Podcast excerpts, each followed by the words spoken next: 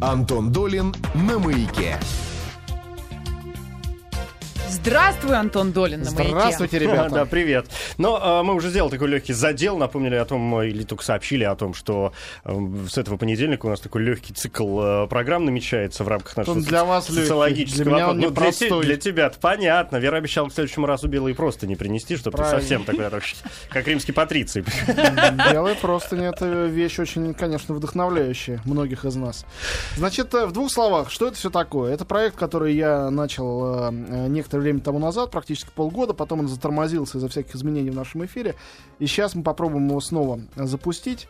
Это наш совместный проект с э, порталом Кинопоиск, который э, э, очень нам здесь подходит как партнер и как друг, потому что это очень посещаемый портал, во-первых. Во-вторых, э, тот портал, в котором гигантское количество э, просто ну, информации о фильмах, там база данных. И поскольку мы рассказываем как о фильмах очень знаменитых, так и о фильмах очень малоизвестных, да, в этом моя задача, то э, наши слушатели смогут э, через сайт Маяка, голосуя за тот фильм, который им больше всего нравится из мной оглашенного списка, смогут заодно познакомиться с теми картинами, которых они не знают, за которых они, очевидно, голосовать не будут, но это и не важно. Это И которые такая- стоит посмотреть, наверное, Безусловно, в будущем. в каждом случае э, я, конечно же, отбираю уж 10 фильмов лучших в какой-то области. Наверное, все 10 имеет смысл посмотреть. Ваше дело смотреть или нет, понятно. Значит, еще раз, как это все устроено? Я в двух словах этот ликбез дам. Э, Каждую неделю я выбираю 10 фильмов, объединенных по какому-то совершенно волюнтаристски выбранному принципу. Вот э, на этой неделе у нас 10 фильмов о первой любви. Но может быть также 10 фильмов о второй любви, 10 фильмов о смерти, 10 фильмов о привидениях, 10 фильмов о сантехниках, неважно, о чем угодно, на любую тему. Дальше, это игра. Находим 10 фильмов, я их выбираю, как я хочу. А, в течение часа я о них рассказываю, чем они, с моей точки зрения, хороши или не всегда хороши, а может просто важны, принципиально важны. Вот. а, стараюсь, чтобы они были фильмами, представляющими разные страны, разные культуры, разные эпохи, по возможности. Не всегда это получается, потому что есть темы специфически принадлежащие какой-то конкретной стране. Например, найти советский фильм о вампирах в моей десятке о вампирах было невозможно, к сожалению. Я был бы и рад. Вот, ну и так далее и тому подобное. А дальше, все это слушая, наши слушатели залезают на наш сайт или сразу на Кинопоиск, где эта голосовалка есть, и голосуют, выбирают один фильм. Это они делают на протяжении всей недели до следующей недели. Через неделю ровно мы встречаемся. И начинаем наш эфир с того, что объявляем победителя, народного победителя. Потому что я все фильмы в хронологическом порядке оглашаю. С самого раннего до самого недавнего. И все. Никому не отдавая предпочтений. Ну да, Никак- мы сейчас не будем расставлять их по местам нет, сегодня. и я и потом не буду, я сам как, как бы частное лицо проголосую и все. А дальше голосуете вы, и вы определяете, что там вам больше всего нравится. И всегда очень интересно посмотреть на глаз народа, хотя по предыдущим э, примерам могу сказать, что он не свидетельствует о самых лучших фильмах или о самых худших фильмах, а свидетельствует в основном о портрете поколения, которое нас слушает. То есть э, посмотрим, другое ли оно, чем было тогда.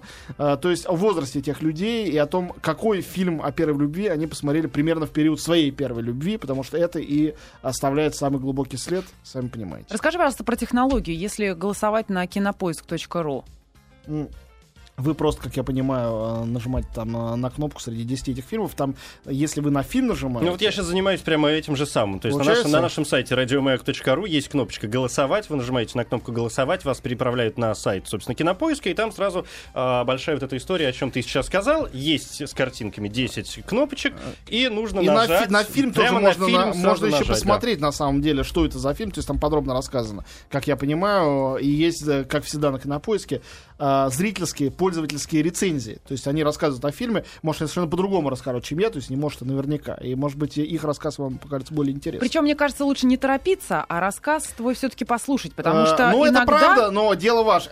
По, по опыту люди голосуют недолго думая. Но, конечно, послушайте, подумайте, и, может быть, потом э, расстроитесь, что вы проголосовали неправильно. Ну, может быть. Но я вот для себя выбор сделал и уже проголосовал на сайте Кинопоиска. Чего, друзья мои, и вам э, как-то желаю сделать. А мы, может быть, начнем. У нас есть Давайте, 10 да. фильмов, и мы пойдем по хронологии с самого, как ты сказал, раннего Да. до э, какого-то вот более-менее современного. Ну, сами понимаете, фильмы о любви снимали с самого начала кинематографа. Это тема, без которой искусство как человек вообще не живет. Но э, самый ранний, выдающийся по-настоящему фильм, который нашел я для себя, и, наверное, он мой любимый в этой десятке, это э, фильм «Лето с Моникой», 53 год. Э, если вы не знакомы или плохо знакомы с творчеством Ингмара Бергмана, я очень советую вам а, начать или продолжить это знакомство, если оно у вас как-то не сложилось, с этой картины. Почему? Бергман, вообще-то говоря, а, ну, для нас сейчас а, а, задним числом он такой человек а, фундаментальный, серьезный, серьезничающий философ, а, снимающий от трагизма бытия. Все это, в общем, отчасти так и есть. К тому же он суровый швед был, и это тоже правда. Но а, начинал он, как вообще-то говоря, режиссер таких мелодрам. Он снимал мелодрамы, довольно простые, э, очень любопытные. Э, он прославился многими из них, потому что они были довольно авангардными для своего времени. Это был конец 40-х годов. Там первый фильм, который он написал сценарий, «Кризис». Там э, был такой любовный треугольник, очень рискованный для, для той эпохи. И постепенно пришел к тому, что, к чему он пришел. И вот одна, одна из поворотных э, вех это был фильм «Лето с Моник». Это ранний фильм. Это был молодой Бергман. Но это уже настоящий Бергман. И там снялась э, одна из многочисленных, там их было минимум пять, актрис муз, которые у него были а, с многими из которых он крутил роман, а, многие из которых а, снимались во многих-многих-многих его картинах. Вот одна из них это Харриет Андерсон. Она играет, собственно, Монику, вынесенную в заголовок. И как любой фильм, снятый режиссером, ну, таким настоящим мужчиной, который снимает о любви отчасти, конечно, и своей, хотя сюжет там весь, конечно, придуманный, изобретенный. Это фильм, прежде всего, такой, в котором камера прекрасного великого оператора Гуннера Фишера влюблена в эту актрису, в эту женщину, Монику. Не случайно Моника в заголовке. А вот, а, что это за история? Эта история а, довольно, в общем-то, честно говоря, простецкая. А, двое молодых людей из небогатых семей. А, молодой человек по имени Харри грузчик. Девушка работает на складе. И вот они встречаются, им очень живется неуютно с их э, родителями, поскольку они молодые. И вот они садятся на лодку и убегают из города, где им так нехорошо. И они начинают фактически райскую жизнь таких Адама и Евы. На каком-то островке, благо этих островков в Швеции полным-полно. Там они живут, э, э, едят, пьют там дары природы и, в общем, ни о чем не думают. Им ничего не нужно. Но сами понимаете, проходит лето, наступает осень, кончаются припасы, денег не было и нет – и а, понемножечку все начинает портиться. Что начинает портиться? А, вся идиллия, вся картина первой любви. Это история о недолговечной первой любви. И я тут спорил с некоторыми коллегами, которые говорили, что это не совсем первая любовь, потому что там у них ясно все телесно. Действительно, там есть очень по тем временам откровенные, хотя там ничего почти не видно, кадр обнаженной героини. А, маленький-маленький, но очень красивый. Э, и действительно, они не произносят друг другу каких-то э, таких красивых стихотворных признаний в любви, не рыдают, не устраивают сцен. Все довольно прозаично. В какой-то момент э, девушка сбегает, проникает на какую-то дачу и ее обкрадывает, потому что ей хочется есть. Кончается тем, что они женятся, потому что у них завелся ребенок. Вот. А потом она ему изменяет, потому что вся их любовь давным-давно уже любовью перестала быть. И вот эта трансформация, она, конечно, ужасно грустная, э, очень житейская, очень узнаваемая. Ничего в ней нету от э, какого-то спиритуального высшего мира. Это очень простая история, которая может случиться с каждым, которая случается каждый день, на самом деле. И мне кажется, этим она и цена. Актриса совершенно фантастическая. Красота этого фильма тоже удивительна, э, хотя бы потому, что красота это равно, равнозначно только его простоте. Абсолютно такой простоте какой-то ну, какого-то математического примера. Хотя, с другой стороны, хоть это и не поэзия, это и не математика тоже, а что-то такое вот третье странное. Переходим к пункту номер два. Напомню, это было «Лето с Моникой», 53 год, режиссер Ингмар Бергман, Швеция. Швеция. Пункт номер два. Э, фильм, который знают все, даже те, кто его не смотрели. И а, даже рискну предположить, а, хорошо бы, конечно, найти, вдруг ты ездит в нашей фонотеке, а, что музыку Нина Роты из этого вот фильма... Эту заглавную тему? Да, заглавную угу. тему. Все как-то помнят, даже кто нет, кто не смотрел фильм или давно смотрел. Но даже те, кто ее не знают, что это песня и музыка оттуда, все равно настолько смотр... они ее слышали. Сма... Да. Ромео Джульетта Франко Дзефирелли, 68 год. Я когда впервые смотрел этот фильм в кинотеатре «Иллюзион», жутко рыдал, и у меня на самом деле этот э, рефлекс, как у собаки Павлова, ну, может, не жуткого рыдания, но таких наворачивающихся слез, он живет до сих пор, когда я слышу эту музыку. Не смотрю фильм, а слышу музыку. Она работает однозначно. Но я позволю себе такую некрасивую вещь сказать, что э, композитор Нина Рота человек более гениальный был, чем режиссер Франко Дзефирелли. У Дзефирелли не так-то и много действительно выдающихся работ. Как-то так получилось, что в этом фильме по такому сложному материалу, да, все-таки. Но, с другой стороны, по вполне обычному и всеми знакомому материалу. А это минус, что он всем знакомый. А, потому что каждый же скажет, это все было не так. Не такие были Ромео и Джульетта. А 68 год, время, когда еще, если не снимаешь какой-то резкий артхаус, что-то там показывать сколь-нибудь откровенное было нехорошо. И хотя там герои были совершеннолетние, все равно там есть сцена, где они обнаженные просыпаются после как бы первой брачной ночи. И очень критика отнеслась к этому недружелюбно.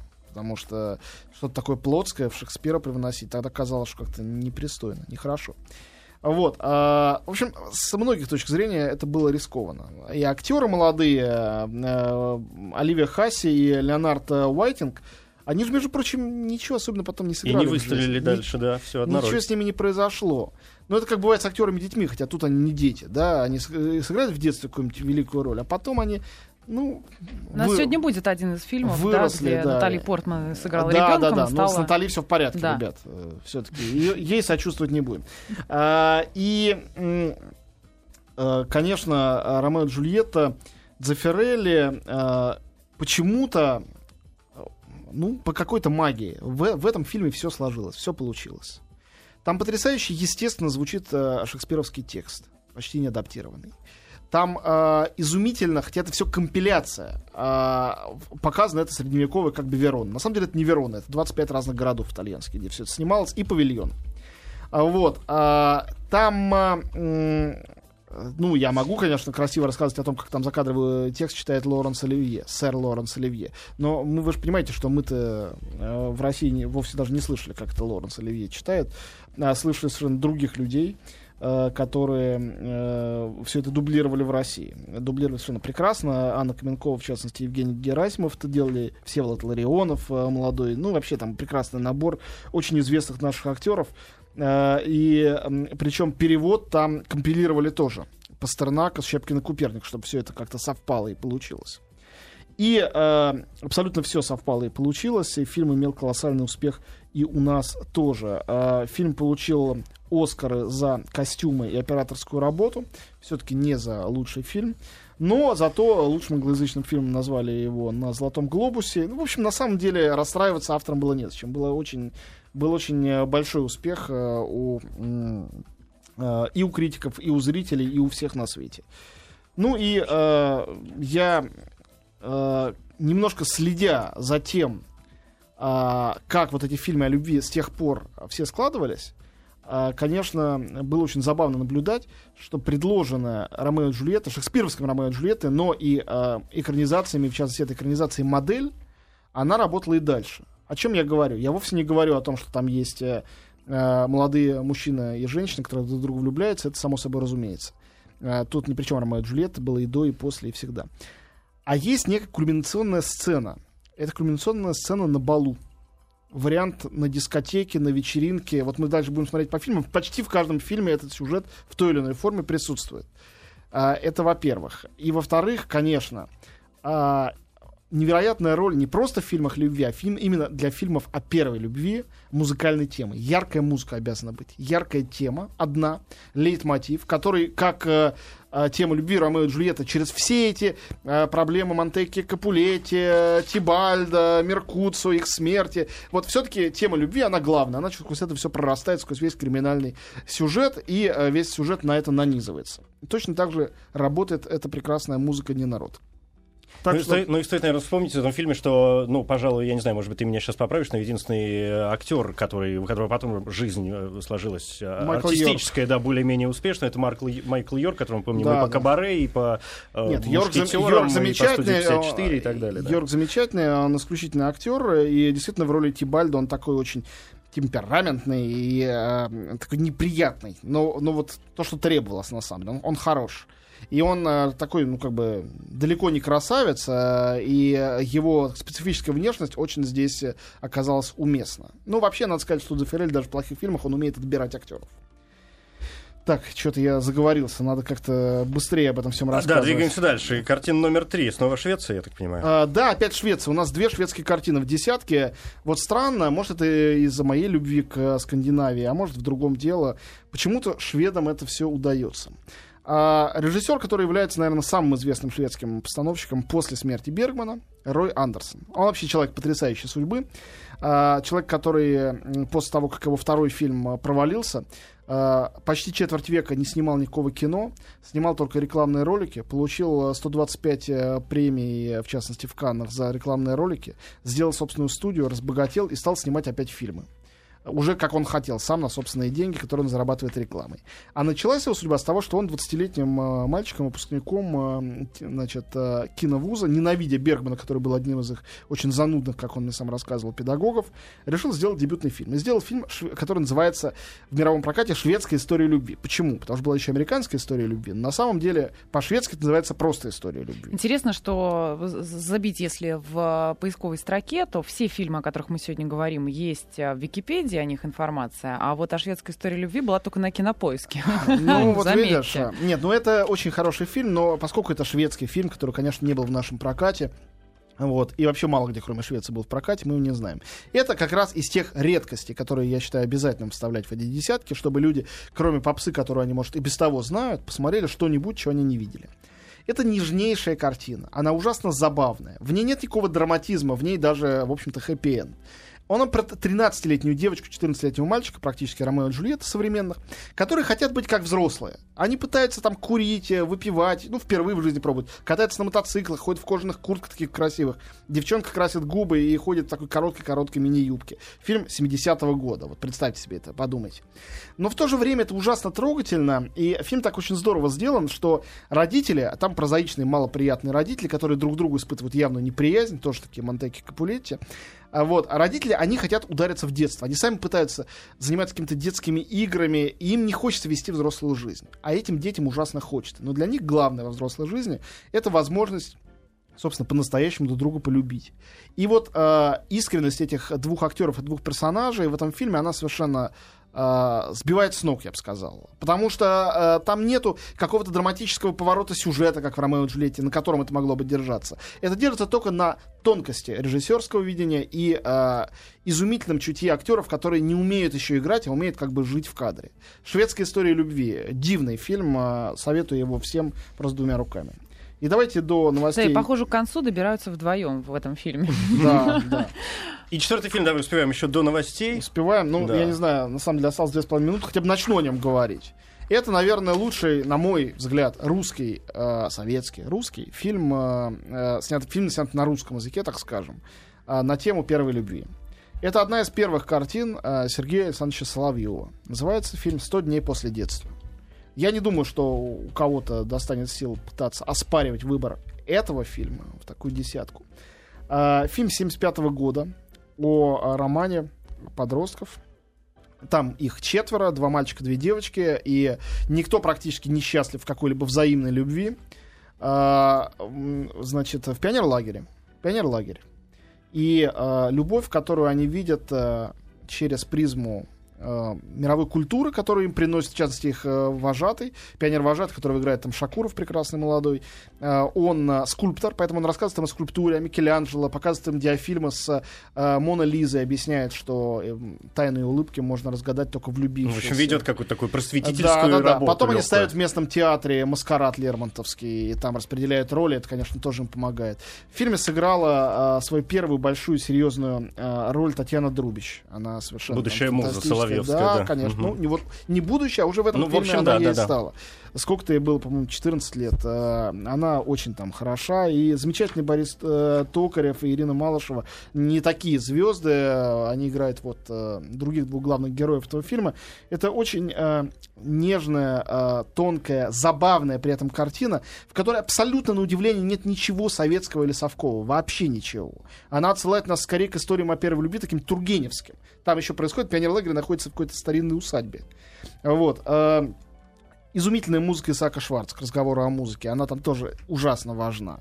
Но при этом там вот ничего не пережато. Нигде э, никаким гротеском это не подменено. Нет никакого сюсюканья. Это абсолютно простая, прекрасная картина. Сто- Которую надо, конечно, посмотреть. Там нужно прерваться сейчас на Да, новости. 100 дней после детства Сергей Соловьев, 75 год. Ну, вот, собственно, после новостей сразу появилась в нашем эфире песня, о которой мы сегодня достаточно много говорили, Да, с музыкой которая- Рота из фильма «Ромео и Джульетта». Совершенно верно. И в качестве вот этой темы, мелодии, она звучит на протяжении всего фильма. Мы остановились на четвертом фильме нашей нашей десятке фильмов о лучшей любви. Кстати, я хочу обратиться к О нашей- первой любви. О первой. Да, она же лучшая. Да, да.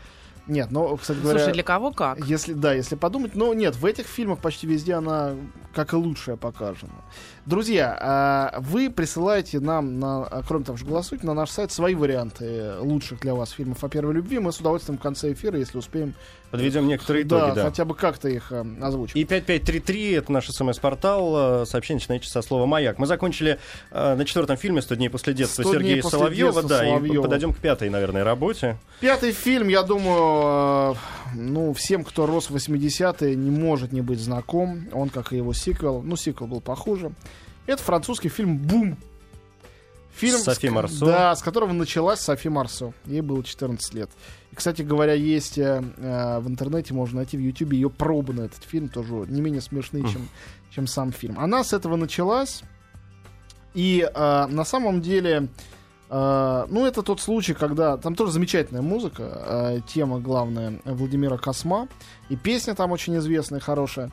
Но э, главное в этом фильме э, это то, как запараллелена э, вот эта вот школьная жизнь девочки, которая приходит в новую школу, она хочет в кого-нибудь влюбиться. Нравится один мальчик, там другой, потом как с этим облом, потом третий сам откуда-то появляется. И главное найти кого-нибудь. Вопрос не в том, что это какие-то там яркие индивидуальности, которые мы рассматриваем, вовсе нет.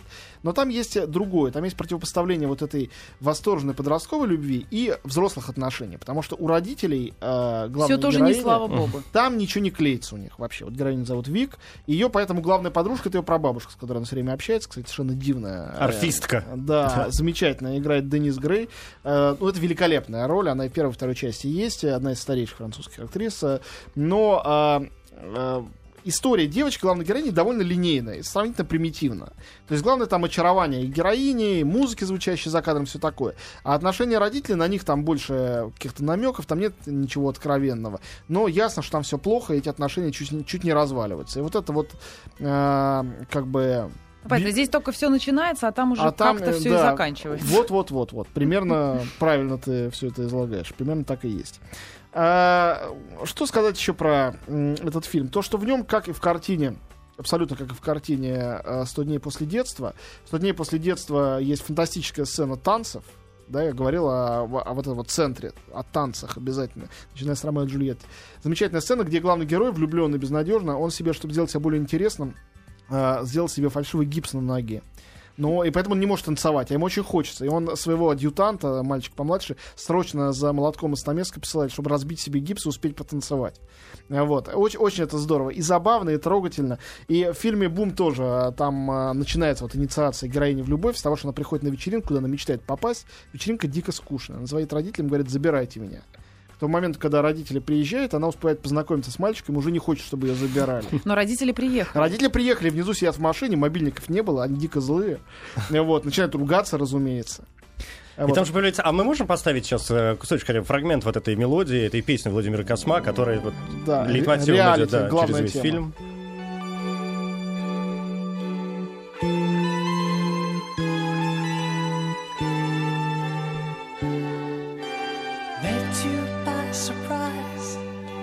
I didn't realize that my life would change forever. Saw you standing there. I didn't Ну, помнят все, конечно, Мне да. почему-то хочется сказать, что, точнее, хочется обратиться, ведь есть слушатели, которые не помнят, как называется фильм, может быть, даже не помнят сюжет, но по песне вдруг вспомнили этот танец, Музыкальная этот гипс. память. Очень Абсолютно может быть. точно. Да. Вот эта вот мелодия, мне кажется, сейчас звучащая.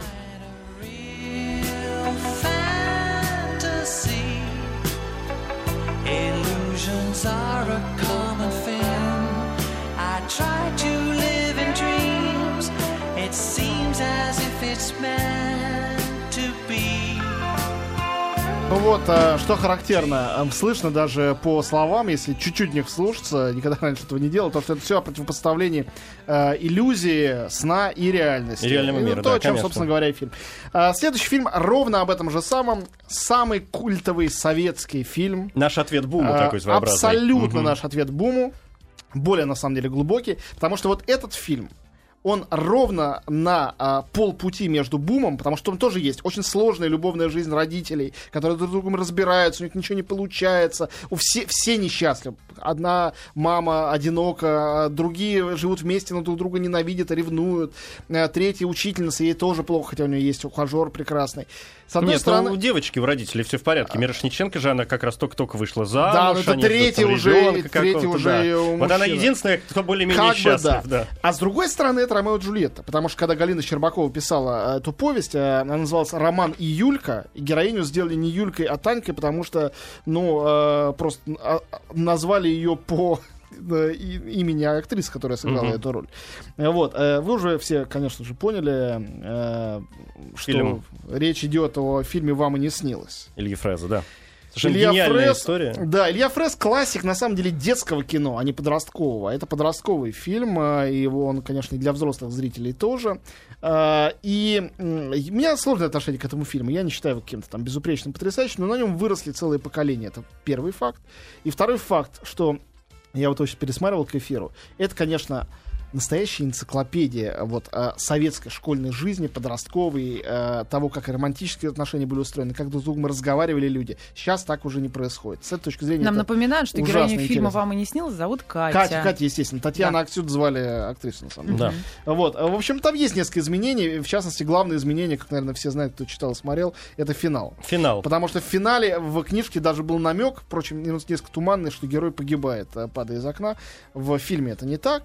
А, но мне всегда казалось, что эта сцена такая э, перевернутая тоже сцена из Ромео и Джульетты. Э, практически сцена на балконе. Только он на балконе, а она внизу. И, конечно, тоже есть, ну, дискотека, не дискотека, но это сцена в парке, где они разговаривают, э, и тоже все танцуют под музыку, а герои уединяются. Тоже Ну, кульминационная да, все помнят, сцена. вам и не снилось, в отличие от некоторых других фильмов, о которых, я думаю, многие люди слышат сегодня впервые. Уж вам и не снилось, знают все. И т- там же потрясающая работа всех, мне кажется, совершенно актеров. Там и, очень- и очень Соловей какая потрясающая, да, и да, да. Пельцер, и Ну, там прекрасно, например, Филатов, который маленькая роль совсем. Вот, э, давайте дальше. Следующий фильм, который тоже знают все, особенно все те, кто росли на фильмах «Бум» и «Вам и не снилось». Они росли и на этой картине, хотя, э, наверное, это было уже немножко следующее поколение. Все равно очень близко. Тоже золотые 80-е. 87-й год. Грязные танцы. А, Патрик культ- Суэйси. ку- Патрик Суэйзи, разумеется. Культовый фильм э, эпохи э, нелицензионного видео, э, который, наверное, вот с этого самого 87 года нашего перестроечного, когда фильм вышел в Америке, еще лет 10 этот фильм все смотрели. Ну, конечно, сейчас он кажется ужасно смешным. И в хорошем, и в плохом смысле слова. Потому что... ну, Патрик Суэйзи абсолютно деревянный актер, практически не способный ничего и сыграть. Э, Дженнифер Грей, сами понимаете, это актриса вот этого вот фильма. Тут она просто очень молодая. Э, Меня потрясло, когда я пересмотрел фильм. Самое большое было потрясение, то, что действие, оказывается, разворачивается в 1963 году. Это американцы снимали в конце 80-х, про 63 Но учитывая, какая там музыка, а самое главное в этом фильме это танцы и музыка, сюжет там копеечный. э, Вот, конечно, это воплощение идеи 80-х пансионат, куда приезжает молодая героиня со своей семьей, танцор прекрасный, в которого она влюбляется, и она учится танцевать. Конечно, обучение танцу, на самом деле, обучение любви. Слово «грязное» в заголовке не имеет никакого отношения к этому сюжету, чистейшему, прозрачному, простейшему.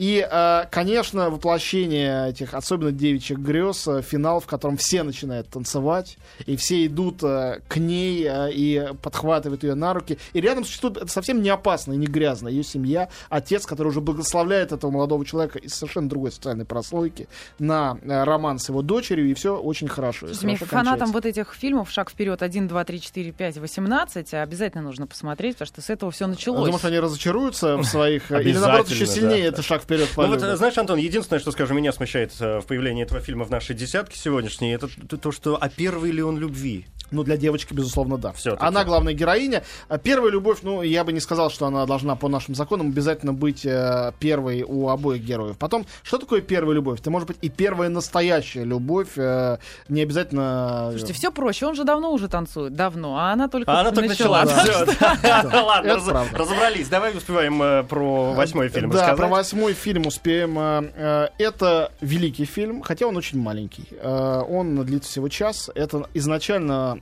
была часть телепроекта «Деколог», Кшиштофа Кислевского, величайшего польского режиссера. Фильм 89 года, который он потом сделал как бы полнометражным, но все равно маленьким, и так его и назвал. Короткий фильм о любви. Это тоже э, история о, на самом деле, э, любви не равной по возрасту. Только здесь во взрослую зрелую женщину влюбляется юноша который живет в доме напротив и подглядывает за ней, за ее э, любовными контактами. Он дико застенчив, не знает, как к ней приблизиться. Он там устраивается на почту, э, он вообще, собственно, работает на почте, и сообщает ей о телеграммах, которых на самом деле нет, чтобы ее увидеть.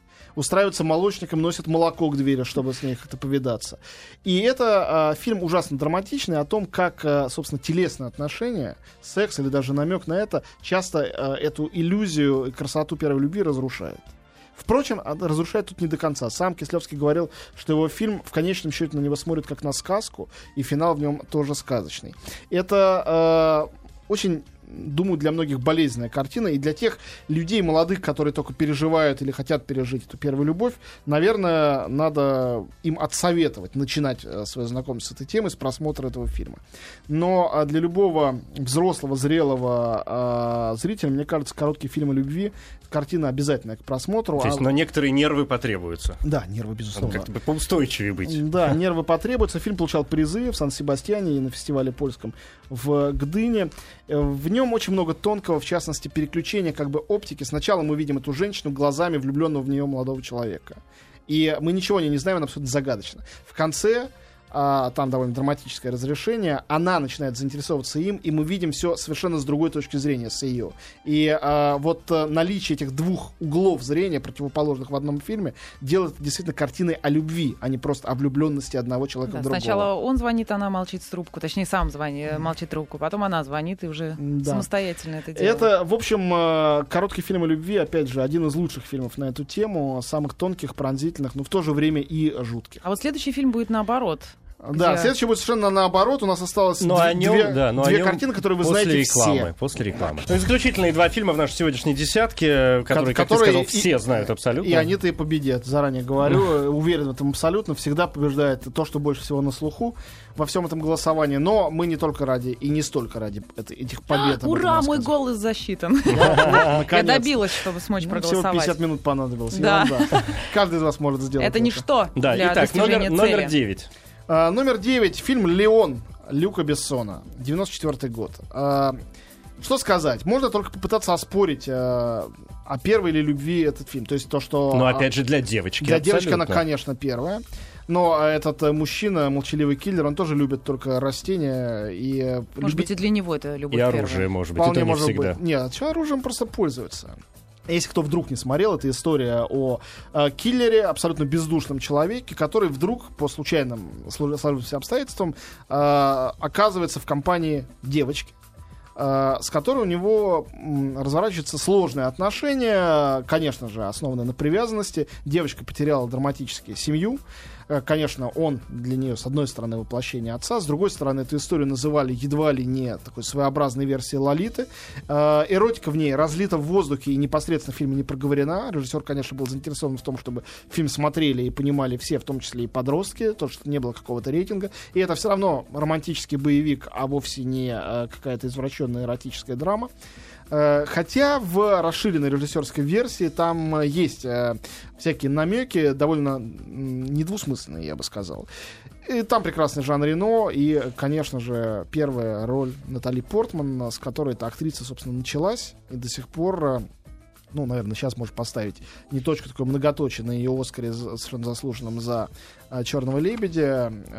Конечно, карьера потрясающая. Конечно, если бы не Люк Бессон, вероятнее всего этого бы не было. Ну, этот фильм, который, мне кажется, удачно отразился на всех трех главных героях и на карьере самого Бессона. Да, Он стартанул очень сильно, хотя и снимал кое-что до того, и сделал абсолютной звездой Жана Рено. Ну и, конечно, все обратили внимание на пар- на Карьере. Бессона, я бы сказал, это не было... э, это, это было высшей точкой этой карьеры э, и последней высшей точкой. Дальше Бессон уже был прежде всего хорош как продюсер, но не как режиссер. все последующее было слабее, начиная с пятого элемента, который был просто развлекательной историей, хотя такой забавный. Дальше Жанна Дарк, дальше все пошло вниз. А, а это была самая высшая точка, потому что там есть и развлечение, то, чего он умеет, и есть чувство в этом фильме. И э, последний пункт э, в нашей десятке, с гордостью его объявляю, Это была не моя идея. Один коллега посоветовал включить этот фильм И правильно десятку. сделал. Да, потому что, кстати говоря, вот скажу, некоторые рейтинги я составляю в гордом одиночестве. А другие, когда речь идет о каких-то вещах, которые, ну, скажем, важны для всех, каких-то темах, я не могу не советоваться. Я кидаю клич по друзьям и коллегам, спрашиваю, какие для вас важнейшие фильмы на такую-то тему. И, конечно, с «Первой любовью» я поступил именно так. И а, вот один из моих коллег назвал фильм «Валли». Или мультфильм, назовите как хотите. Эндрю Стэнтон, 2008 год. а, так получилось, что в нашем рейтинге это лучший фильм о первой любви, снятый в 21 веке. Получается так. Единственный, да. Единственный. да. А, Вот. а, интересно, что с одной стороны эта история абсолютно традиционная. В ней, может быть, нету а, а, как бы сцены с дискотекой, но а, там... Ну почему они же там танцуют где-то в какой-то Совершенно верно. момент же, Там кружатся? Они смотрят мюзикл, э, они мечтают танцевать, эти роботы. Да, если кто вдруг, опять же, не знает, это история одинокого робота на э, пустой планете Земля, которому... Мечтает Валли, а потом появляется э, девушка, которая не Ева. против Ева, да. да, Да. составить ему компанию, потому что он видит, что там люди за руки держатся, ему Да, очень хочется, именно хочется так. подержаться. А, И вот это мюзикл, э, танец, это все тоже а, присутствует как обязательный элемент. То есть и песня есть, и э, идея танца тоже есть. В то же время это абсолютно сверхсовременная история. Я думаю, сейчас я многих шокирую, но э, первые рецензенты до, э, до того, как были какие-то очевидные рождены, они указывали на ту очевидную вещь, э, не всем пришедшую в голову, что ведь роботы на самом деле бесполые. И э, говорить о том, что это э, робот мужчина и робот женщина, совершенно невозможно. Возможно, это гомосексуальная история любви. Или она просто, ну, как бы бесполая, но при этом очень эротическая. Согласитесь. То есть э, мы видим чистую идею любви, которая может быть применена Без штампов, к без клише. к без молодым всяких, да. и старым, к э, как бы без- Однополым, без- без- разнополым, Совершенно да, верно, как- знаю, там больным и каким здоровым, хотите. как угодно, да. Получилась эта история про роботов, она получилась абсолютно универсальной историей любви. Благодаря анимации, благодаря гению студии Pixar, который все это придумал, и режиссера Эндрю Стентона. Поэтому, конечно, в Вале ужасно важная история о первой любви, которая в то же время является тоже очень важно. И последней любовью. Ведь это земля, на которой ничего больше нет после апокалипсиса. И нету никого. Там есть единственное живое существо, не считая таракана, это робот Валли. И вот прилетает второе живое существо, другой робот. Два робота, они не вполне живые. И между ними что-то возникает. То есть любовь как первое и главное как бы условие существования просто жизни на Земле. Вот что такое. Они же еще и Адам и Ева, не случайно Евой зовут героиню.